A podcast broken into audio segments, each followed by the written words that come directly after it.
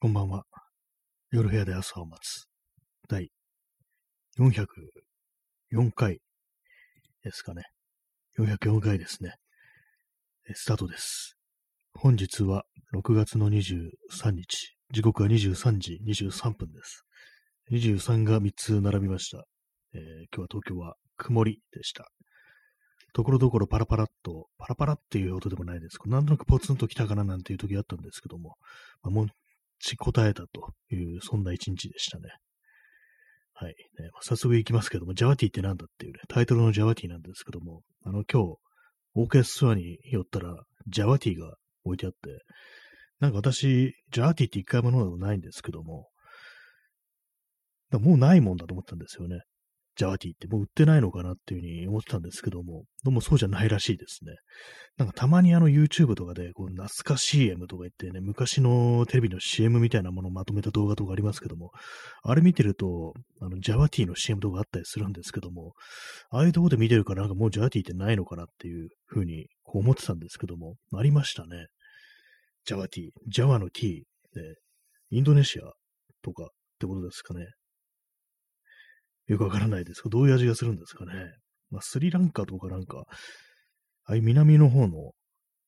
紅茶的な、すみません、これかなり、ね、雑なこと言ってますけども、ジャワティって何なんだろうっていうね、こと思いますね。ちょっと検索してみます、ジャワティ。まあ、今誰もいないですけどもね。はい。ジャワティ。あ、普通にありますね。普通に大塚食品ジャワティ、新 B のジャワティっていうね、ふうにこう、ウェブページが出てくるので、あれですね、平成元年に発売されたということらしいですけども、やっぱりなんかあんまりこう、ね、こうなんかそれっぽい記事があるんですけども、なんか滅失っていうね、こうさ、リクルとかのね、こうウェブサイトに、なんかそのジャーティーの記事があるんですけども、やっぱりなんかあんまこう、売ってなかった時期があるみたいなね、どうもそういうことらしいですね。それでなんかこう亡くなったと、こう私はなんか思ってしまったということらしいですね。そうだったんですね。まあなんか、まあ見てみるとあれですね、ジャワティっていう名前からなんか、勝手にそういろいろ想像してたんですけど、どうもあの普通に無糖の紅茶らしいですね。まあジャワ島、ジャワ島のものであることは間違いないらしいんですけども、味はなんか普通に紅茶っていうことらしいですね。インドネシア産の、まあ、紅茶っていうことらしいですね。まあ、だからまあ、そんなにこう、珍しいものではないというか、味自体はまあ、割となんかね、スタンダードなものらしいですね。まあでも紅茶ってね、紅茶ってなんか結構売ったり、売ってますけども、こういうペットボトルとかね、まあそういうもの売ってますけども、なんかそう、紅茶の飲み物っていうと大体なんか、ね、1、2種類ぐらいしかないような気がしてたんですけど、まさかのジャーティーというものがね、なんか紅茶だったということらしく、まあ別に買って飲んでみようという気もないんですけども、まああれですね、あのー、夏とか暑い時って、まあ、アイスコーヒーよりもなんかアイスティーの方がいいかなみたいなね、ことは思いますね。なんか甘いアイスコーヒーよりも、甘いアイスティーの方がなんか夏にはあるのではないかみたいなね。なんでだと言われたらよくわからないですけども、なんかそういうのありますね。私の中でなんかコーヒーっていうのはなんかどうしてもその熱いものであるっていうね、そういうあれがあるんで、結構そのあれなんですよ。私あの、食べ物とか飲み物のあれが結構ね、あの、許せる範囲が狭い人間なんで、なんかね、こう、やっぱコーヒーは熱くないとダメみたいな、なんかそういうね、こう、割と謙虚なところがあるんですよね。だからまあ、ね、何言ってるかわかんないし、今日まだ一人も、ね、人がいないという感じですけども、ジャーティの話ですでに4分21秒喋っておりますけども、インスタントコーヒー飲みます。熱いやつです。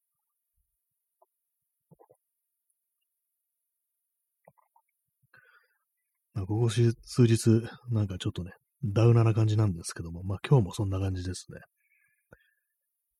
まあネタが、ネタはない、ネタはないです。本当になんかもうスーパーの話でもしようかなっていうふうに思ったんですけども、今日行ったのはあの、オーケストアという、オーケストアに寄ったらジャーティー置いてあったという話なんですけども、オーケストアたびたびね、寄るんですよ。安いですからね。オーケストアと声優が安い。そういうイメージがあるんですけども、この間、あのー、私のタイムラインに、荒川区のスーパーにはケージャンスパイスが売ってるか売ってないかっていう、そういうアンケートが流れてきて、私は売ってるに1票入れたんですよね。っていうのもなんかその、ケイジャンスパイスって結構普通のね、あの、なんか声優とか、マルエツとか、ああいうところに置いてあったような気がしたんで、なんかああいうところってあれですよね、あの小分けになった1回分で使い切るようなスパイスっていうのが結構置いてあったりするんで、その中なんかケイジャンスパイスもあったような気がするんですけども、なんか荒川区のスーパーにはどうやらケイジャンスパイスが置いてないっていうね、ことらしく、ね、まあ、そのアンケートの結果では、あれなんですよ。売ってるの方が投票数多かったんですけども、結局ね、事実としては売ってなかったみたいです。荒川区のスーパーにはケイジャンスパイス売ってないというね、ともそういうことらしいですね。あと、ケイジャンスパイスって何だろうと思って、冷静に考えてみると何が入ってるのかわからないよなと思ったんですけど結構ね、いろんなの入ってますね。あの、ガーリックパウダーだとか、あとは、あれですね、あの、まあ、胡椒、ブラックペッパー、ホワイトペッパー、パプリカとか、なんかとにかくなんかいろんなのが、まあ、大抵入ってるみたいな、そういう感じでなんかオニオンパウダーとかでも入ってるんですよ。だからなんかね、これ結構、まあまあ、自分で作るとなったら、調合するとなったら、まあまあ手がかかるもんなんだなということは思ったりして、まあこれだとね、自分でこういろいろ混ぜて作るよりは、できてるものをね、こう、いろいろ混ぜてあるものを買った方がいいなというふうに思いましたけども、結構あのスパイスって割となんかね、こう日本ではあんま売ってないみたいなのもありますからね。オールスパイスとかね、なんかあんま売ってないんですよね、あれ。あの、新大久保のイスラム横丁なんかだとね、売ってるんですけども、なんか他の店だとあんまこう単体でオールスパイスっても売ってないんですけども、まあなんでオールスパイスが気になるかというと、あれはあの、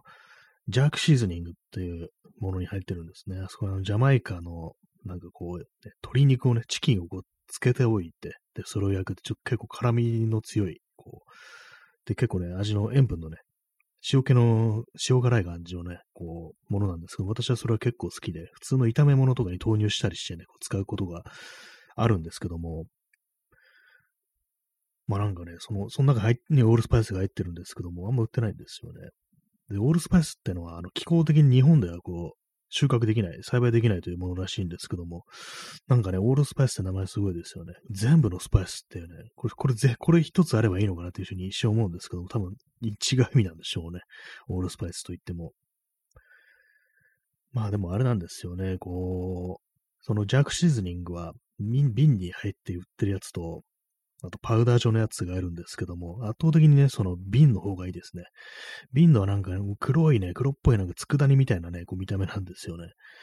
で、それに対してね、こうパウダー状のやつは、割となんかこう、オレンジっぽい色をしてるやつなんですけども、なんかね、味違うんですよ、やっぱり。そのどうしてもね、瓶のやつじゃないと、これじゃないとダメだっていうね、感じになって、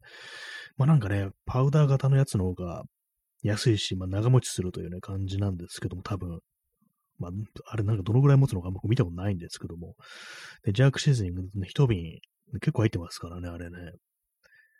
多分今900円ぐらいかな。900円ぐらいで一瓶っていう感じで、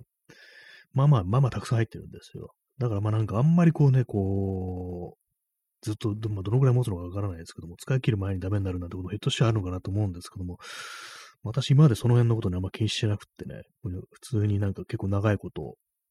冷蔵庫の中に入れておくなんてことあったんですけど、まあお腹壊したことはないんで、まあ、ただね、あれ辛いから、辛いからなんかお腹壊してるというね、ことに気づいてないだけかもしれないですね。辛いからお腹壊しちゃうと思ってたけども、実はなんかこう古くなってるっていうね、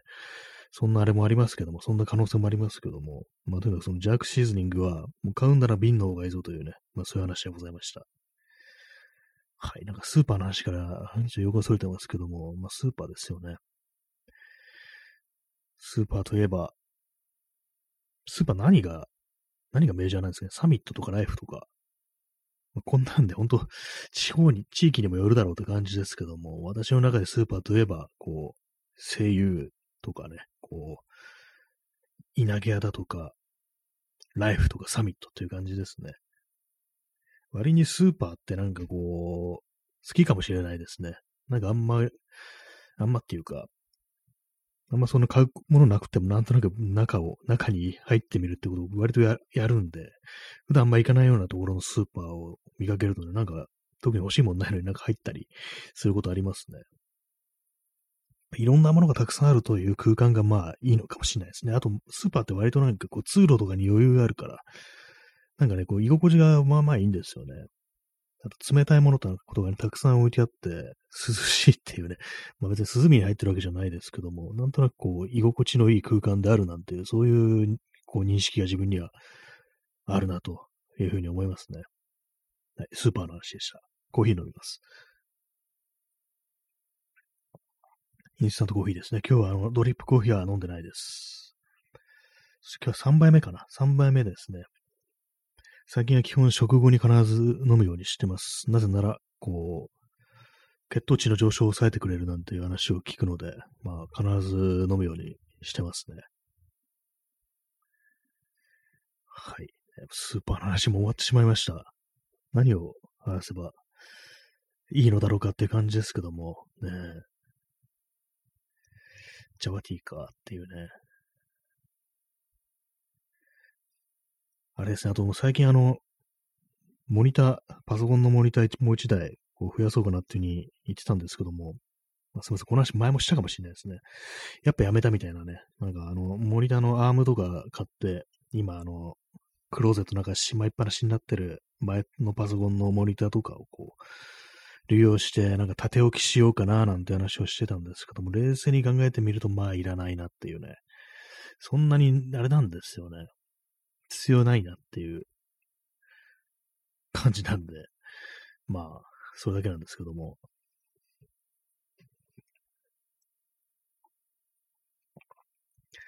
こう、ライブマラソンだから毎日やろうという感じになってますけどもね。なんかなかなかこう、喋ることが出てこないですね。あ、あと、お便りをいただきましたので、えー、検索窓と間違えたさんより、えー、元気の玉一ついただきました。ありがとうございます。久々の元気の玉ですけども、最近元気がなかったようなね、そんな感じですから、そういうところに元気の玉いただけると、なんか急にこう元気になったようなね、気がします。昨日、おとといの放送と比べて少し声が元気に聞こえてるんじゃないでしょうか。多分元気の玉のおかげだと思います。あとあれですね、あと体を動かさないと本当になんか如実になんかこうバッと会えるっていうか、なんか憂鬱になってくるっていうのがあります。今日はあのちゃんとこう体を動かしたので、ね、昨日なんかちょっと天気悪くってね、あんまりこう、体を動かせない。体を動かすっていうのは別に運動するとかじゃなくて、あの普通に歩いたりとかね、こう、そういうだけなんですけども、あと今日何か一つ気づいたことが、気づいたっていうか、あ、そう、思い出しました。もう今日自転車に乗ってて、あの、首都高のね、こう、下あたりをね、こう、首都高沿いを走ってたんですけども、なんかあの、急にキキーみたいな音がして、結構でっかいね、音がして、それは完全になんか普通のなん急ブレーキっていうレベルじゃなくて、これはもう事故でしょみたいなレベルの音が聞こえたんですけども、周り見渡しても何も起きてないんですよね。だからおそらくね、その、まあ、首都、ね、高速道路で何か起きてたんだと思うんですけども、ちょっとね、しばらく耳澄ましてたんですけども、何もそこから聞こえずって感じで、あ、じゃあなんか間一髪、間一髪ね、こう、無事だったのかなっていう、そういう、そういうことを思いましたね。結構周りの人もなんかね、なんだなんだって感じでね、こう、キョロキョロしてたんですけども、通行人とかね。何が起こったのかわかんないですね。まあ、世の中結構交通事故ってものはね、まあまあ起きてるはずなのに、本当になんか目の前でそういうこと起こったってのはあんまないですね、そう考えてみると。まあ、直近であったのとか、それそれ以外だと、でも結構何年か前ですね。何年か前に、あの、井の頭通りってとこが東京にあるんですけども、それは片側ね、一車線ぐらいしかない。まあね、結構交通量大割には狭い道なんですよ。一車線しかないところもあると。ね。まあ二車線あるとこもあったりしてって感じで、まあとにかくそんな広くないんですけども、そこでなんか思いっきりなんかこう、道全部塞ぐような感じで車が横転してて、結構ね、大事になってるのありましたね。もう何年も前ですけども。まあ、それぐらいなんでね、意外になんか、ね、外出てても交通事故に出くわすことないんですけども、ねえ、ねえって言われてもって感じですけどもね。前にあの、環七、環状7号線というのがね、東京にあるんですけども、そこをなんかね、プラッとなんか自転車で夜中にこう、散歩というかね、こう、サイクリングしてたら、道に人が倒れてて、結構ね、あの、まあ、じ、多分じ、その人自転車乗ってて、まあ、車とぶつかったんでしょうね。そんな感じで倒れてて、もうすでにあれ、まあ、救急車もね、呼ばれてて、警察も来てたんですけども、まだね、倒れた状態だったから、ひょっとしたら、なんかもう、助かんなかったのかなみたいなことをね、思って、たまになんかあの状況を思い出しますね。結構目に焼き付いてる感じで、まあ無事だったのかどうなのかわからないですけども、まあでもびっくりしちゃいますね、本当にね。そういうことが起きると。結構かなり夜遅い時間、夜1時とかね、そんな感じでしたからね、夜中の。はい。ね、まあ、それ以外何も起きてないですね、なんかね。まあ普通になんかね、こう移動してるだけで何か面白いことが起きるかというとね、普通に移動ってなんだって話ですけど、まあね、そんなになんかこう、何か面白いことが起きるってのはやっぱないですね。あと、昨日あの、ね、森山大道の本を読んでたって話をしましたけども、そのね、あの、犬の記憶という本なんですけども、その中にあの、二十歳ぐらいの時に、神戸にいた時のことをね、回想してるっていう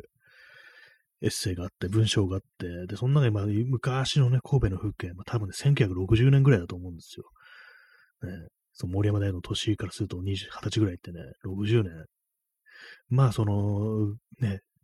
神戸のガード下のなんか風景みたいなものをね、こう、改装してるっていう、そういうやつなんですけども、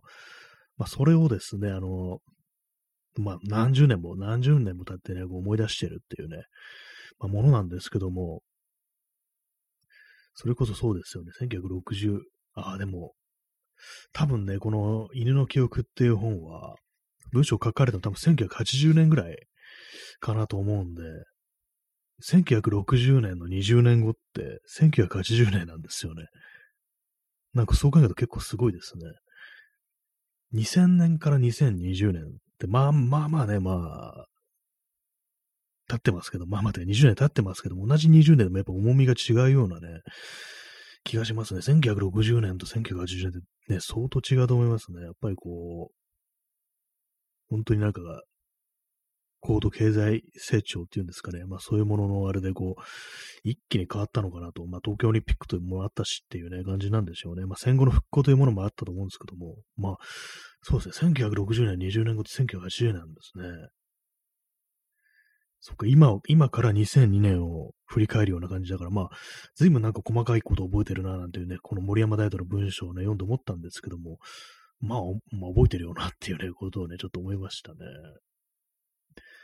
まあ、なんかこう、でも、そんなと、まあ、何度も言ってますけど、東京の風景って、そこまで、ものすごく様変わりしちゃっていう感じのところってあんまないような気がするんですよね。まあ、再開発とか、まあ、そこそこね、ありますけども、まあね、こう、開発されちゃうと前の景色ってものを思い出せないっていうのはありますから、まあ、西新宿のあたりとかね、多分かなり変わってると思うんですよね。私も、なんか、開発される前、そんなにあの辺を歩いたことがないんですけども、でもなんかね、たまにそういうなんか街歩き系のウェブサイトとか見ると、昔のね、昔のなんか西新宿の風景みたいな、昔っつってもほんとなんか2000年ぐらいですよ。そのぐらいのね、風景とか見るとかなりこう違うんですよね。で前に見たあの、黒沢清の明るい未来っていうね、映画があるんですけども、これあの、ね、あれですあの、浅野忠信と小田切城が出てくるんですけども、その中で、あの、浅野忠信がね、なんか、毒のあるクラゲを飼ってるんですよね。で、まあ、水槽の中に入れてるんですけども、その水槽の中にね、こう手を伸ばそうとするね、不用意に手を伸ばそうとする小田切城を止める、半笑い、なぜか半笑いを止める浅野忠信の真似をたまにするんですけども、どうかんぞ、お前。って、なんか似合って笑うっていうシーンがあるんですけども、それ、そのね、その中で小田切城がね、住んでる家がなんかどうも西新宿だっていうことをね、なんかこう、その映画について調べてたらね、こう、ね、書いてあるサイトがあって、え、あれ？新宿なの？みたいなこと思ってかなりびっくりしましたね。えー、耳かきさん、えー、東京は開発は激しいですが、地形そのもののものは変わらないので、新宿なんか昔の映画見てもなんとなく場所は大体分かったりしますね。あそうですね。確かに地形をね、ガリガリ削るっていう、そういうことはね、ないですからね。あと、元からなんか起伏に富んでるっていうのもあったりして、結構地形ってものがこう、目にね、焼き付いてるっていうのは、それ確かにそうですね。なんかそうですね。昔の映画見てもなんとなく場所がわかる。それありますね。結構さ、昔の刑事物とかだと、本当日新宿のビル群みたいなね、あの、あの辺で撮ってたりして、ああ、そこ、都庁の近くか、みたいなね。まあ、その頃、都庁とか多分全然ないんでしょうけども、なんとなくわかるっていうのはありますね。なんかね、まあ、新宿も結構広いですからね、新宿もはじ、西新宿の方も結構その、あの、あれなんですよね。中野とか、中野区と接してる方ですね。あの辺なんかまあ割と古びた風景とかありますけども、結構ね、あれなんですよね。その辺がなんかこう、いろいろ変わったみたいな感じなんですけども、コーヒー飲みます。割になんかその昔の映画とか見てて、あ、これってこの辺かなみたいな特定するのとかね、特定というかなんとなくそういうこと考えながらぼんやりと見るのって割に楽しかったりしますね。結構ね、なんかあの、すごい郊外っぽいな、ここって思いながらね、こう見てると、よーく見るとなんかね、普通に新宿区だったりとか、なんか文京区だったりとか、なんかそういうところありますね。あ、この坂あるところって今のここじゃないのみたいなね、そういうのあったりして、割となんか坂がね、地形がね、地形大きいですね。坂、すごいなんか、急坂とか、だとほんとなんか、あ、大体あの、こことここと、ここぐらいしかないような、こんぐらいの坂ってっていうのあるんで、割になんか分かったりするんですよね。で、結構なんか昔のドラマってなんか、ずいぶん都心の方で撮ってるんだな、みたいなね、そういうのありますね。なんか大変、撮影とか大変じゃなかったのかなと思うんですけども、ねあと昔のね、こうドラマとか見て、ドラマというか映画とか見てると、雑踏のなシーンのね、撮影とか、普通になんか周り歩いてる人が、なんかあの、撮影だって知らないみたいなね、普通、本当の通行人が歩いてるみたいな、そういうのあったりしますね。なんか、ああいうの、どうなんですかね。自分がなんか勝手に映画に出されるみたいなね、そういう感じになりますけどもね、あれなんか、どうなってるんだろうっていうね、こと思いますけども、あのー、ね、松江作の野獣シスベスって映画ありますけども、その映画の中で、あのー、あれなんですよね、武器のね、こう、銃のね、三つ葉をやってるね、こういう人間が出てくるんですけども、それをなんか主人公ね、松江作がね、こう雑踏の中でね、こう、サイレンサー付きのピストルで撃ち殺すなんてシーンがあるんですけども、そのシーンがね、なんかこう、まあ、スローモーションでね、その崩れ落ちるわけですよ、撃たれて。で、そのなんか周りの人がね、の中にちょっとあの駆け寄ってくる人がいるんですよね。これもしかしてなんか親切な通行人じゃなんじゃないのみたいなね。そういう感じするんですよ。あれなんか多分ね、なんか周りの人のなんか反応とか見ると、普通にこう、ね、あれですよね。知らないんじゃない？これ撮影だって知らないんじゃないの？みたいな、あれちょっと反応が自然すぎるっていうのがあったりして、あまりにもなんかその当時の、本当なんか一般の人だろうなみたいな感じのね、結構かなり自然な感じの、ね、人たちしか歩いてないんで、あのなんか、場合によっちゃ無許可で撮影とかやってたのかな？なんていうふうに思うんですけども、まあその辺ね、昭和の時代ですからね、ほんとなんか、こういいか、いい加減って言ったらあれですけども、かなりこう、ね、ゲリラ的にやってたのかな？なんていうふうに思ったりしますね。毎度そんな感じで昔の日本映画とか、本当になんか、街の人が本当に街の人みたいな感じで歩いてるっていうのありますからね。あとあれですね、あのー、ロッキー1、ロッキー1であの、ロッキーがね、こうジョギングするシーンありますけども、トレーニングでね。ランニングするシーンありますけども、ロードワークですね、するシーンありますけども、あの中でなんか、こう道端のね、なんか八百屋のおじさんがなんかリンゴ投げて起こすってシーンがあるんですけども、あれはなんか普通になんか街の人らしく、で、あの映画の撮影だって知らないで、ほんでなんかスタローンが本当にボクサーだと思って、ポイってなんかこう、リンゴあげるよっつってね、渡したっていうことらしいですね。あれはなんか本当に何も言わずにこう、本当の街の風景みたいなものをね、撮ったっていうことで、ある意味なんかね、こう、面白いというかね、貴重というか、まあそういうものなのかもしれないですね。まあ、あれはフィラデルフィアでね、こう捉えた作品ですけども、実際のね、街の様子ってあんな感じだったんだっていうね、ことを思いますね。八百屋があるってね、八百屋のおじさんがこう、ただでリンゴくれるっていうね、なかなかね、こう、面白い風景ですけども。まあ、でもなんかね、知らないうちに映画に出てるんじゃないかっていう、自分もどっかでね、こう、撮影やってて、なんかそこに見切れる形で知らない間に映画に出てるんじゃないかな、みたいなことたまに思ったりしますね。なんか日本映画とか見ててね、なんか、あ、ここ知ってるなっていうところで、こうね、こう自分が普通になんかね、こう生まれてた時代の映画とか見ると、どっか映ってないかなみたいなね、自分の行動範囲系とかのね、こう、行動範囲のね、中で撮影してる映画とか見ると、どっか映ってたりしないかなみたいなことたまに思う時ありますね。まあ一度もないですけどもね。まあ映画の撮影自体に出くわしたことがそんなないですね。よく考えてみたら。最近なんか、テレビの撮影みたいなものってあんま見ないですね。ちょっと前にあの、銀座に行った時に、銀座でなんかね、あの、まあ、街頭インタビュー的なことをやってましたけれども、ああいうの以外だと、なんかほんまにドラマの撮影とかそういうものなんか見たことがないですね。どうなってるんだろうっていう気がしますけどもね。なもう少しやってても、昔なんかもうちょっとあったような気がするんですね。子供の頃とかなんか、割になんかね、あ、なんかやってるみたいなあったことあるような気がするんですけども、なんかね、この10年ぐらいってのはあんまりこう、そういうの見ないような、そんな気がしますね。まあ、別に映りたくはないですけどもね、なんかよくそういうテレビとかに映りたいっていうのがなんか子供の頃なんかそういう風に言ってるね、なんかこう、友達とかいましたけども、私はよくわからなかったですね、そういうのはね、なんか。ありますからね、なんかあのー、ね、ニュース番組とか報道番組とかでなんかこう街頭に出てなんかリポーターみたいなのが、リポーターというかなんかね、こう、例えばあのー、あれですよね、新宿駅とかなんかでこう、なんか起きてね、こう、電車が止まってますみたいな、そういうのあった時に、なんかリポーターみたいなのがわざわざそういうところ行ったりして、なんかね、今の新宿駅の様子ですみたいなね、そんなこと言ってるっていうね、時代があったような気がするんですけども、まあ最近もやってるのかもしれないですけども、ああいうのにね、なんかあのカメラに映ってる、ね、こう、なんかアナウンサーのね、人の後ろに、こう、わーっと集まってきてね、なんかピースマークサインをね、してるなんていう、なんかそんな時代があったような気がするんですけども、未だにいるんでしょうか？なんかちょっと前に、去年だったかな、なんかそう、テレビが、まあそういうふうにあの、取材というかなんというかね、カメラ映してるところで、確かタクシー乗り場で、なんかね、カメラ映ってるのにナンパしてるね、こう、男がいたなんていうね、なんかそういうのが、こう、ありましたね。そういえば今思い出しましたけども、なるほど怖いですね。カメラが映ってる中で堂々とナンパをするっていうね。しかもなんかかなりこう、ね、その女の人がね、嫌がってるような、そういう感じの映像だったんですけども、ああいうものがね、こうカメラに映るっていうね、なんか確かも本当コロナ禍においてナンパをしてる不届き者みたいな、そんなのことよくやれてましたけども、まあなんか、怖いだろうなっていうね、ことは思いますね。なんかね、普通にタクシー、もう帰る、帰るの、帰ってね、帰るためにタクシー待ってんのに、そんなところに急に声かけてきてね、なんかちょっと付き合わんかみたいなね、なんかそういうことを声かけてくるっていうのはかなり怖いですね。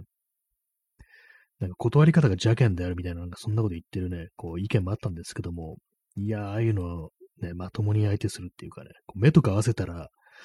ね、なんか噛みつかれるみたいなね、なんかそういうふうに思っちゃいますよね。やばいっていうね。未だにストリートでナンパしてる、ね、パーソンはいるんですかねそういうの。でも、この間ね、この間っていうかもう何ヶ月、1ヶ月以上前ですけども、なんか新宿のね、歌舞伎町のあたりで、なんか女の人がなんかこう道端で携帯、スマートフォン見てんのに、つつって近寄っていって、なんかこう声かけてるのいましたね。なんかそれなんかすぐ断れたみたいで、さっとなんかどっか行ったんですけども、あれもなんかもしかしたらナンパーだったのかなっていうね、感じでしたね。まあ男はなんかそういうの多分気づきにくいでしょうね。あんまこう意識してね、ないから、あんま気づかないんでしょうけども、多分無数にこういうことってね、起きてるんだろうなって思いますね。大変だなっていうね、まあ本当に、ありますけどもね。はい。まあそんな感じでね、本日あのー、あんまりこう喋ることがない中、無理やりこうひねり出して、そしてコメントのおかげでこういろいろ膨らませることができましたけども、まあ東京のね、こう、街の風景ってのもあんま変わってない。変わったとしても、なんか地形が全く同じなもんでね、割にわかるぞっていうね、そんな感じですね。まあ、その、さっき言ったその明るい未来っていうね、映画に出てくるその小田切城の住んでるすごい古いね、一軒家、新宿にあったなんていうね、多分さい、もう開発からまあ取り残された最後の場所って感じだったんでしょうね。なんかね、それをなんか後から知って、こんなんがあったんだって感じでね、びっくりしましたね。2000何年までは多分あったっていうね、そういう感じだと思いますね。はい。まあ、そのような感じで、まあ、ジャワティは未だに言ってるというね、別になくなってはいないというね、そんな話でした。はい。そういうわけで、本日、第404回、お送りしてまいりましたけども、いかがでしたでしょうか？最近、あんまこうね、話すネタがないのと、あと、あんま私自身にあんま元気がないということで、そんな面白いことが言えてないなっていう感じあるんですけども、そしてあの、ポッドキャストの録音もしてませんね。ちょ、なんとか元気を出したいなというふうに思っております。ね。ちょっとバット入り気味なんでね、ここは少し上げていきたいなという、そんなところでございますけども、ね、そんな感じで、えー、ご清聴ありがとうございました。それでは、さようなら。